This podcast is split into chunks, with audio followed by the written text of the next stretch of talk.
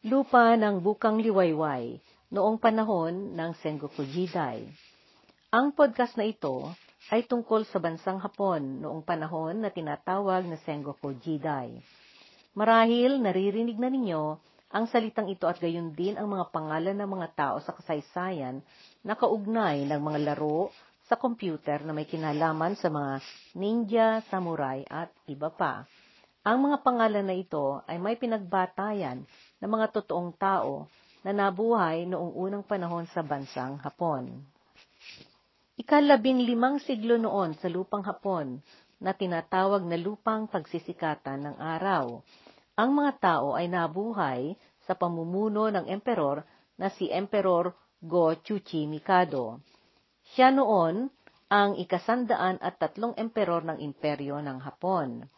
Naupo siya sa tronong tinatawag na Chrysanthemum sa palasyo ng imperyo sa Kyoto mula 1442, 1442 hanggang 1500 o panlabing limang siglo, 1500. Maibatay sa kronika ng Hapon na Nihon Shoki at ang libro na Kojiki tungkol sa kostumbre at tradisyon na Hapon, ang monarkiya na pamumuno ng nobilidad na linya ng angkan sa Hapon ay naitayo noong taong 600 at 60, 660 bago nabuhay si Kristo. Ipinatayo ito ni Emperor Jimo na galing sa angkan ng diyosa ng araw na si Amaterasu o Mikami. Nasasabi noon na si Emperor Jimo ay apo sa tuhod ni Ninigi no Mikoto, isang Diyos na galing sa kalangitan. Dahil dito, sa paniniwalang Shinto ng mga Hapon, nanggaling pa rin si Emperor Jimo sa Diyos ng bagyo na si Kami Susanoo. Sa kabila ng pagkakaroon ng emperor sa kahariang imperyo, na siyang pinakamataas na namumuno ng bansa, mayroon ding naipatayo na gobyerno militar ang Hapon sa mga sumunod na siglo. Ito ang humawak ng totoong kapangyarihan at siya rin ang nagpapasya sa direksyon ng pamamahala ng gobyerno sa bansa. Itong gobyernong militar ay tinatawag na Bakufu at pinamumunuan ito ng Shogun. Ang pinakaunang Bakufu ay itinayo ni Minamoto Yorimoto noong ikadalawamput isa ng Agosto 1192, 1192 sa Kamakura. Ang Kamakura noon ang siyang pangunahing syudad sa Hapon mula 1185, 1185 hanggang 1333, 1333. Ang lokasyon nito ay sa prepektura ng Kanagawa sa bandang timog ng siyudad ng Tokyo. Napangalanan noon itong gobyerno militar na ito ng Bakufu Kamakura. Noong itinayo ni Yorimoto ang Bakufu sa panahong iyon, Ginawa niya iyon sa ipinanghamon sa kapangyarihan ng emperor. Sinabutahin niya ang kapangyarihan ng korte ng emperor bilang sentro ng gobyerno. Galing si Yorimoto sa pamilyang nobilidad. Siya ay apo ng angkan na pinanggalingan ni Emperor Seiwa na siyang naghari sa Hapon noong taong 858, 858 hanggang 876 876. Agresibo at walang pasensya si Yorimoto sa mga kaugalian at kostumbre na iniaangkop sa korteng imperial. Ipinagwawalang bahala niya ang mga seremonyas ng monarkiya at nobilidad kahit pa na ang kanyang linyang pinanggalingan ay nobilidad din. Subalit, nainais niyang magkaroon ng sarili niyang kapangyarihan. Mainggitin, mahilig magsuspetsa, at malupit ang kanyang pag-uugali.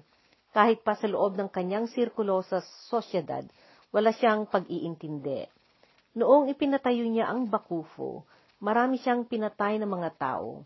Pinag-uusig niya ang lahat at wala siyang pinatawad, kasama pati mga kamag-anakan niya. Noong nahirang siyang mamuno ng militar bilang shogun, doon niya na itinayo ang Bakufu Kamakura.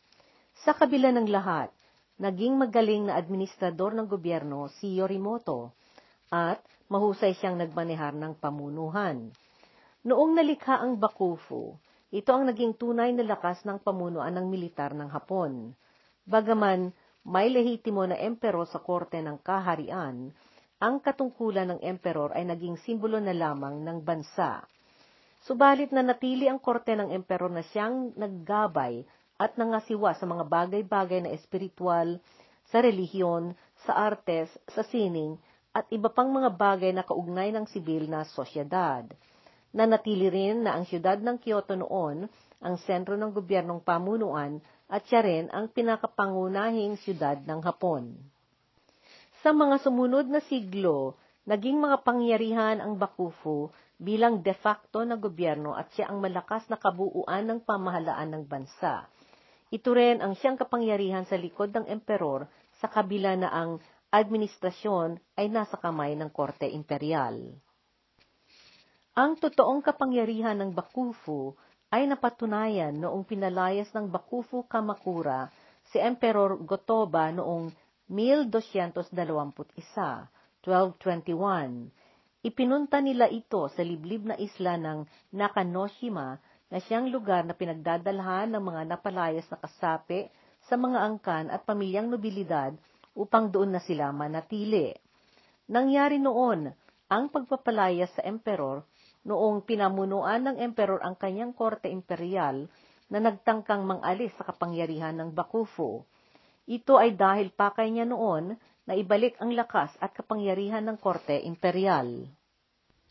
Gayon din na noong sinalakay ng madaming Mongol na pinamunuan ni Kublai Khan ang bansang Hapon noong 1274, 1274 at 1281, 1281, nagtagumpay ang samurai militar ng Bakufu na nagdepensa sa bansang Hapon. Nakayanan nilang sugpuin at pinalayas ang mga dumating na mga mandirigmang Mongol na nagtangkang sumakop sa kanila. Subalit, sa nangyaring digmaan na iyon, nagresulta ito sa pagkakasira ng kanilang ekonomiya at kinulang ang pagkain ang mga tao. Kahit mga samurai militar ay nagsimula ng nabalisa ng husto dahil sa gutom at kawalan ng makain.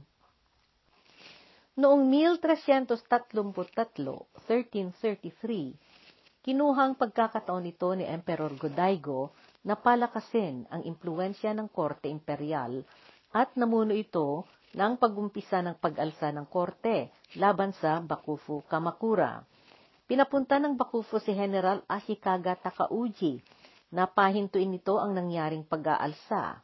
Subalit hindi lumaban si Tashikaga upang sumunod sa utos na ibinigay sa kanya. Sa halip ay sumanib ito sa umalsang emperor. Sa pagsama ni na Emperor Godaigo at General Takauji Ashikaga, natalo nila ang Bakufu Kamakura at inalis nila ito. Pagkatapos sinimulan ni Ashikaga ang bagong Bakufu, ang Bakufu Tashikaga, na ipinatayo nila sa Muromachi at kaalyansa niya ang emperor. Ito ang kasalukuyan noon na angkan ng Bakufu noong nagsimula ang bahagi ng kasaysayan ng Hapon na tinawag na Sengoku Jidai. Nagsimula ito na bahagi noong 1467, 1467 at nagtagal hanggang 1615, 1615. Ang Sengoku Jidai ay ito iyong matagal na panahon na hindi huminto-hinto ang mga paglalabanan ng mga makapangyarihan at malalakas na mga pinuno ng mga rehiyon at probinsya sa Hapon. Malaki at malalawak ang mga ari-arian ng mga pinuno na ito. Mga militanteng daimyo, ang kanya-kanya silang may sarisal, sariling mga milisya na binubuo ng mga mandirigmang samurai. Itong militanteng mga pinuno o daimyo ay tinatawag na Sengo sa mga panahong iyon, matindi ang pag-aagawan ng mga senggo ng poder at mga ari-arian. Ilang henerasyon ito na tuloy-tuloy ang paglalabanan ng mga senggo at panlulusob ng isa't isa sa mga kapwa nila upang agawin ang mga pamumuno at mga lupang pinamumunuan. Ang bakbakan ay nauwi pang manamana sa lahi at ang higantian ay hindi nahihinto. Dahil dito, na ipasakamay sa otoridad militar ng Bakufu ang pamamahala sa nasyon. Namahala sa gobyerno ang shogun at ang emperor ay tumira sa palasyo. Nanungkulan ang emperor na simbolo ng lakas at kapangyarihan sa likod ng shogun.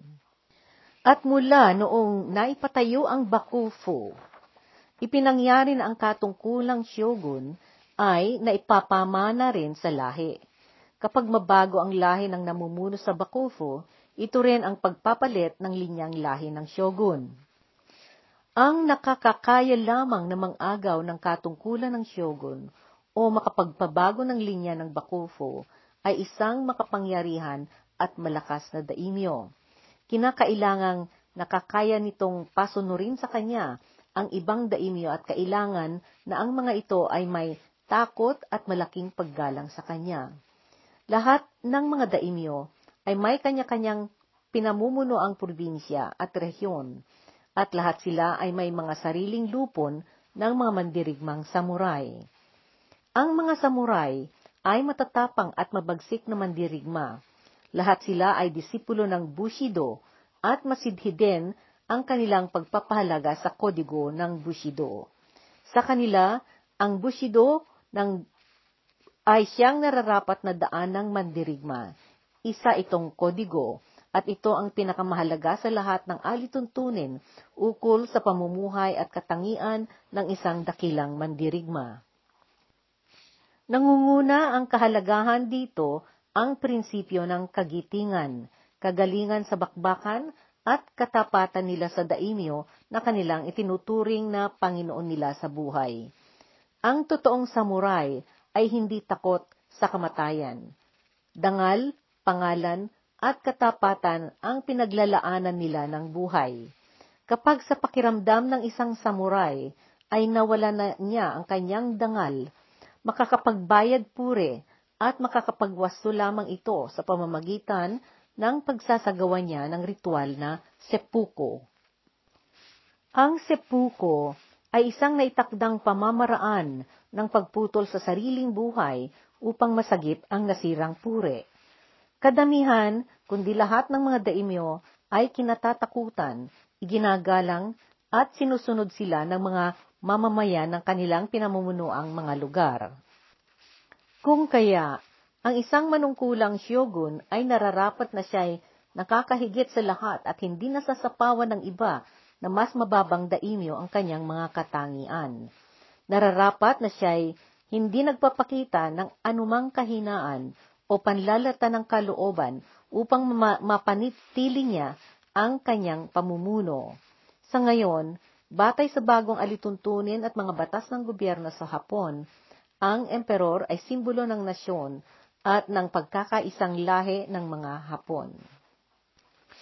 Ang Bakufu Ashikaga at ang digmaan ng Onin Ang Bakufu Ashikaga ay kilala rin sa pangalan na Bakufu Muramachi Noong taong 1464, 1464, si Ashikaga Yoshimasa ang kasalukuyan noong shogun ng Hapon.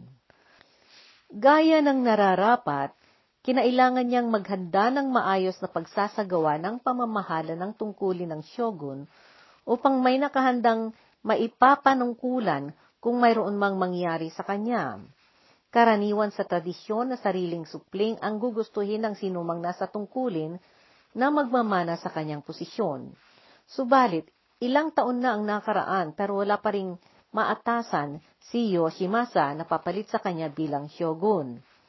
Kinumbinsin niya ang kanyang nakakabatang kapatid na si Yoshihiro Monzeki na noon ay siyang pangunahing monghe ng templo na Jodoji na iwanan na lamang niya ang pagiging monghe upang siya na lamang ang maaatasang papalit sa kanya bilang shogun.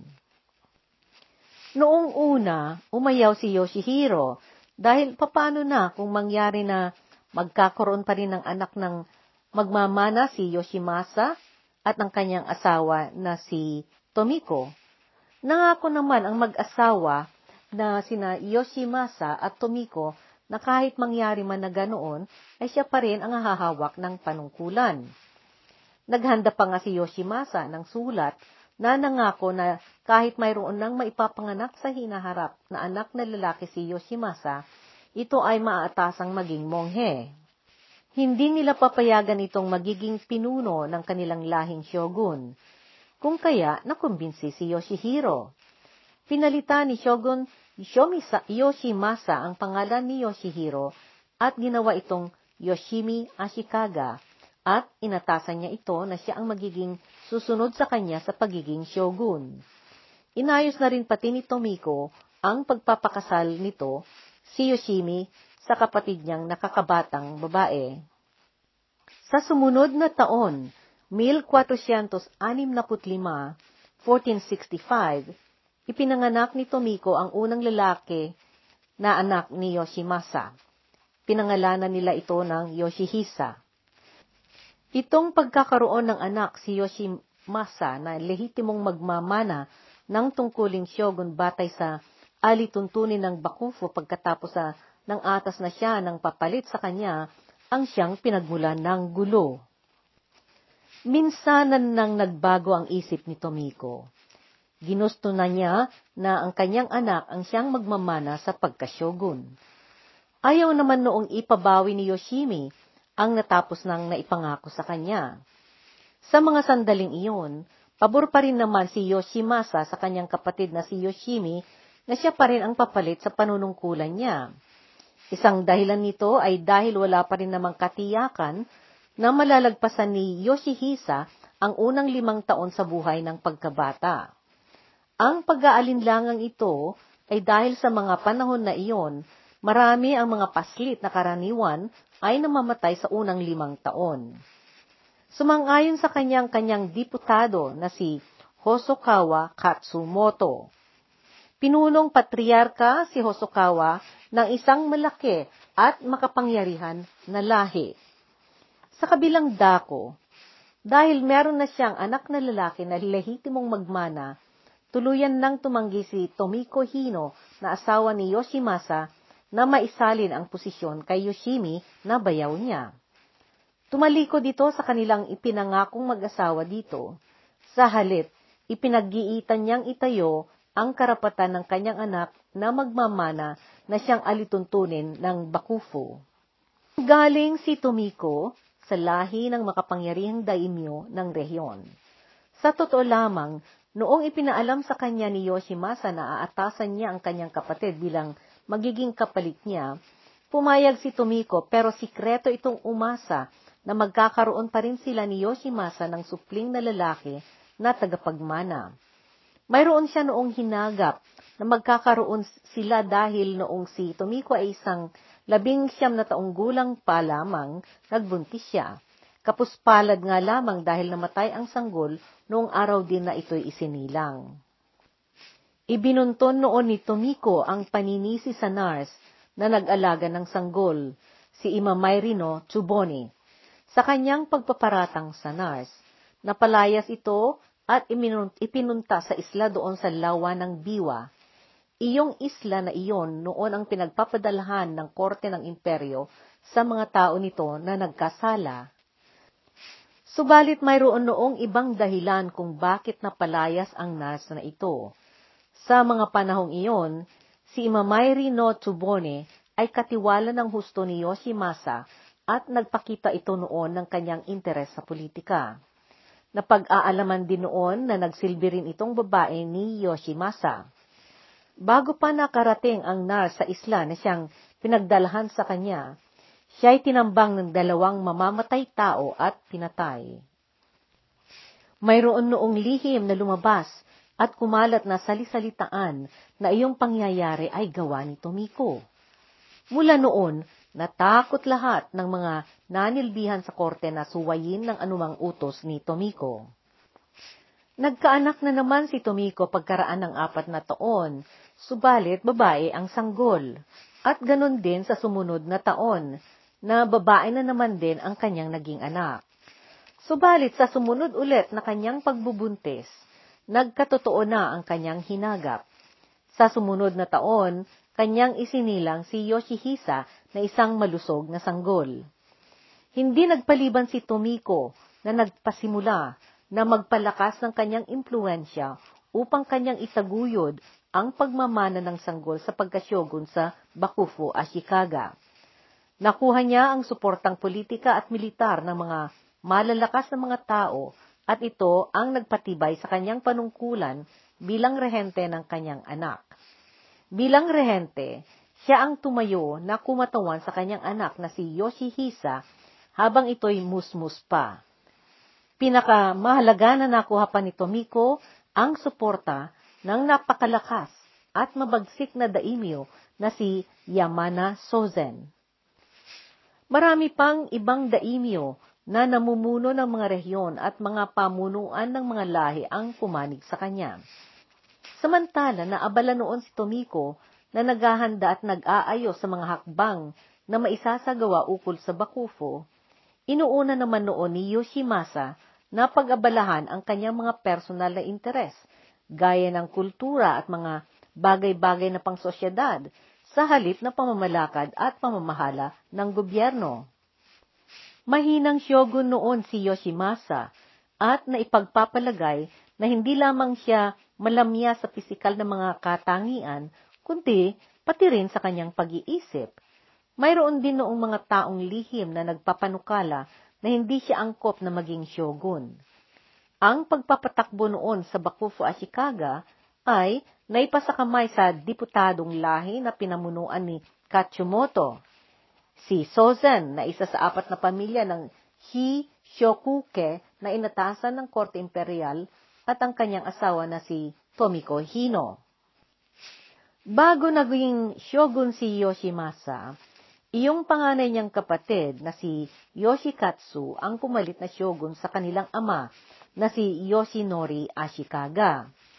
Si Yoshikatsu noon ang naatasang nagmana sa katungkulan ng shogun, kung kaya siya ang naturuan ng kakailanganing paghahanda para sa tungkulin ng shogun.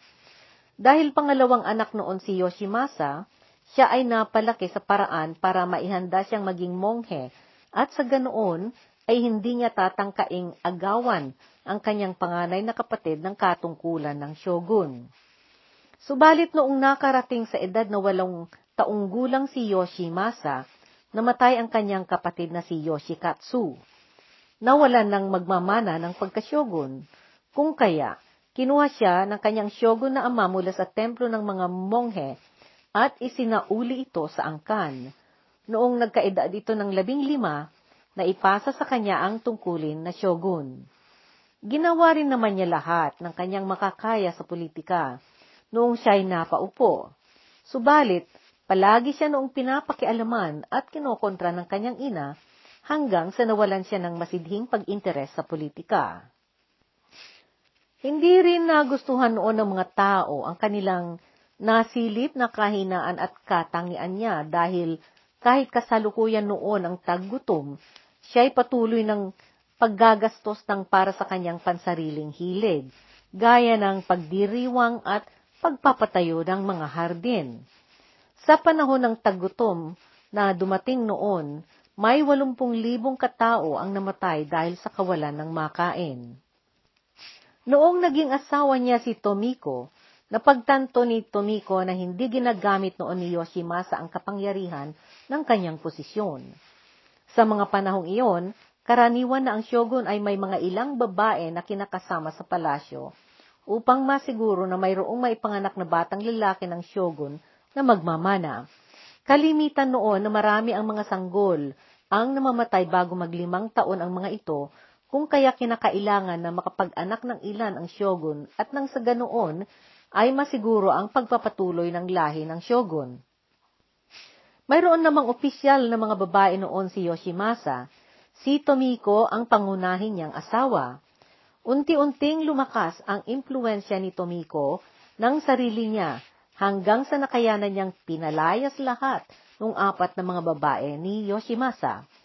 Pinabayaan naman noon ni Yoshimasa si Tomiko na isagawa niya iyon dahil ang katotohanan niyan ay hindi rin naman niya ginagawa ang kanyang katungkulan. Kaya noong ipinanganak ni Tomiko ang una nilang anak ni Yoshimasa, Labing siyam na taong gulang lamang siya noon, at kaya noong namatay ang sanggol, ganoon na lamang ang kanyang pagdadalamhati. Ngayon, Iyong naumpisahang hindi pagkakaisa at hindi pagkakaayos ng mga daimyo ng mga rehiyon tungkol sa kung sino ang papalit na shogun sa Bakofu Ashikaga o Bakofu Muramachi ay nagdagdag na naging sanhi ng malaking kaguluhan. Nagkaroon ng malaking awayan sa pagitan ng dalawang malalakas na daimyo na sina Hosokawa Katsumoto at Yamana Sozen. Diputado noon ng Shogun ang lahi ni Katsumoto, samantalang malakas at makapangyarihang daimyo si Yamana Sozen. Siya ay namuno ng malaking rehiyon na binubuo ng labing isang probinsya. Sinuportahan ni Yamana Sozen na kilala sa pangalang Pulang Monghe ang pagmamana ng batang si Yoshihisa sa katungkulan ng shogun. Samantala, Ipinagdiinan naman ni Hosokawa Katsumoto ang kanyang suporta kay Yoshimi na kapatid ng shogun. Dagdag sa pag-aaway ng mga ito ay ang kadahilanang sila'y may pinagkaugnayan.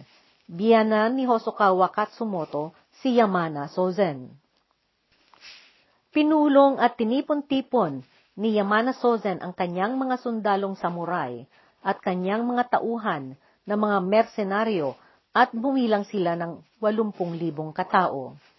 Tinipon din ni Hosokawa ang kanyang milisya at bumilang ito ng 85,000 tao at nagsalubong sila sa Kyoto. Iyong kanilang pagtatagpo ay hindi para maglabanan, kundi upang ipaglantaran lamang ng dalawang daimyo ang kanilang kanya-kanyang kapangyarihan. Subalit, nagdagdag pa si Yamana ng dalawampung libo. Kaalinsabay nito ang biglang pagkasunog ng mansyon ni Hosokawa. Walang ibang sinuspetya at pinagbintangan si Hosokawa sa pangyayaring sunog, kundi ang kanyang biyanan na kaaway niya. Ito ang pinagsimulan ng totohanang labanan sa pagitan ni Yamana Sozen at Katsumoto Hosokawa. Lumaki ang kaguluhang iyon hanggang sa sumali na rin ang mga iba pang mga daimyo na namuno sa ibang mga rehiyon. Sumiklab ang digmaang sibil sa Kyoto at sa pilitang namagitan ang Bakofu Ashikaga. Sinikap ng Bakofu Ashikaga na pigilan ang paglalabanan tungkol sa kung sino ang matutuloy na mamumuno ng lahing shogun. Subalit, lumaki na ng husto ang paglalabanan ng mga daimyo hindi na para maresolba lamang kung sino ang magiging shogun, kundi ang digmaan ay nauwi na sa kanya-kanyang pagsasalakayan at pag-aagawan ng mga daimyo ng mga ari-arian at kapangyarihan. Parehong namatay si Yamana at Hosokawa noong 1473, 1473. Subalit kahit paman nawala na sila, lumaki na ng husto ang bakbakan at nagsalian na ang mga daimyo na walang nakakaalam noon kundi papaano mapahinto ang siklab ng digmaang sibil. Nakapag-isip noon ang isang malakas ding general ng lahi, si Yamana, na si Ouchi Masahiro. Alam niya na iyong sunog na noon na nagpasimula ng bakbakan ay naisisi at naibintang kay Yamana Sosen, kung kaya nakamarka noon sa lahi nila ang pagkaalsado. Ang markang pagkaalsado ay masama sa dangal ng isang lahi. Kailangang makorehir at makakapagbayad sala siya upang masagip niya ang dangal ng lahing iyon. Sinunog ni Ouchi iyong sarili niyang pamunuan sa Kyoto at umalis siya doon. Sa kabilang dako, habang sunod-sunod ang mga pangyayaring labanan sa tiyempong ito ng Sengoku Jidai, naging abala din ang Bakufu Ashikaga sa sarili nitong kaguluhan. Noong ikadalawamput-pito ng Setyembre, 1467, 1467, tumakbo si Yoshimi na nagtago sa puder ng isang makapangyarihang daimyo na si Noritomo Kitabatake sa probinsya ng Ise. Naipagpalagay noon na ang dahilan nito ay naramdaman na niya na ang pakay ni Yoshimasa na kapatid niya at si Daimyo Katsumoto ay aalisan na siya ng pamana at gagawin na nilang shogun si Yoshihisa. Naisip niya na ito dahil iyong dating pangako ni Yoshimasa sa kanya noong kinukumbinse pa siya na umalis sa pagkamonghe ay hindi niya tinupad.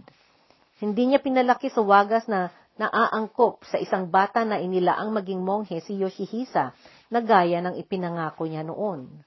Nangako noon si Yoshimasa sa kanya na hindi niya papayagang papalit na shogun sa kanyang anak niya.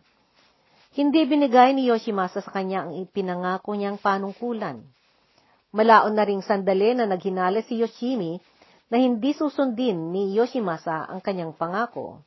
Ito'y mula pa noong ipinanganak si Yoshihisa, kung kaya napagtanto niya na napagkatotoo ang kanyang sinapantaha. Noong 1473 at 74, 1473 at 1474, naipasakamay na nga kay Yoshihisa ang titulo ng shogun. Walong taon pa lamang noon si Yoshihisa, kung kaya, bagaman siya ang may titulong shogun, ang pamamahala noon sa Bakufu ay napasakamay sa kanyang ama't ina na sina Yoshimasa at Tomiko. Samantala, nangyari ang madaling salungatan ng mga daimyo na nagsuporta sa Bakufu. Nagkaroon ng hidwaan ng dalawang kampo na siyang nagpahiwalay sa dalawang magkapatid. Subalit noong 1475, 1475, nakipag-ayos si Yoshimi sa kapatid niyang si Yoshimasa. Dito magtatapos ang unang bahagi ng ating podcast na Sengoku Jidai. Abangan ang mga susunod na tatlong bahagi para sa mga nakakaintrigang pangyayari sa kasaysayan na ito ng Hapon.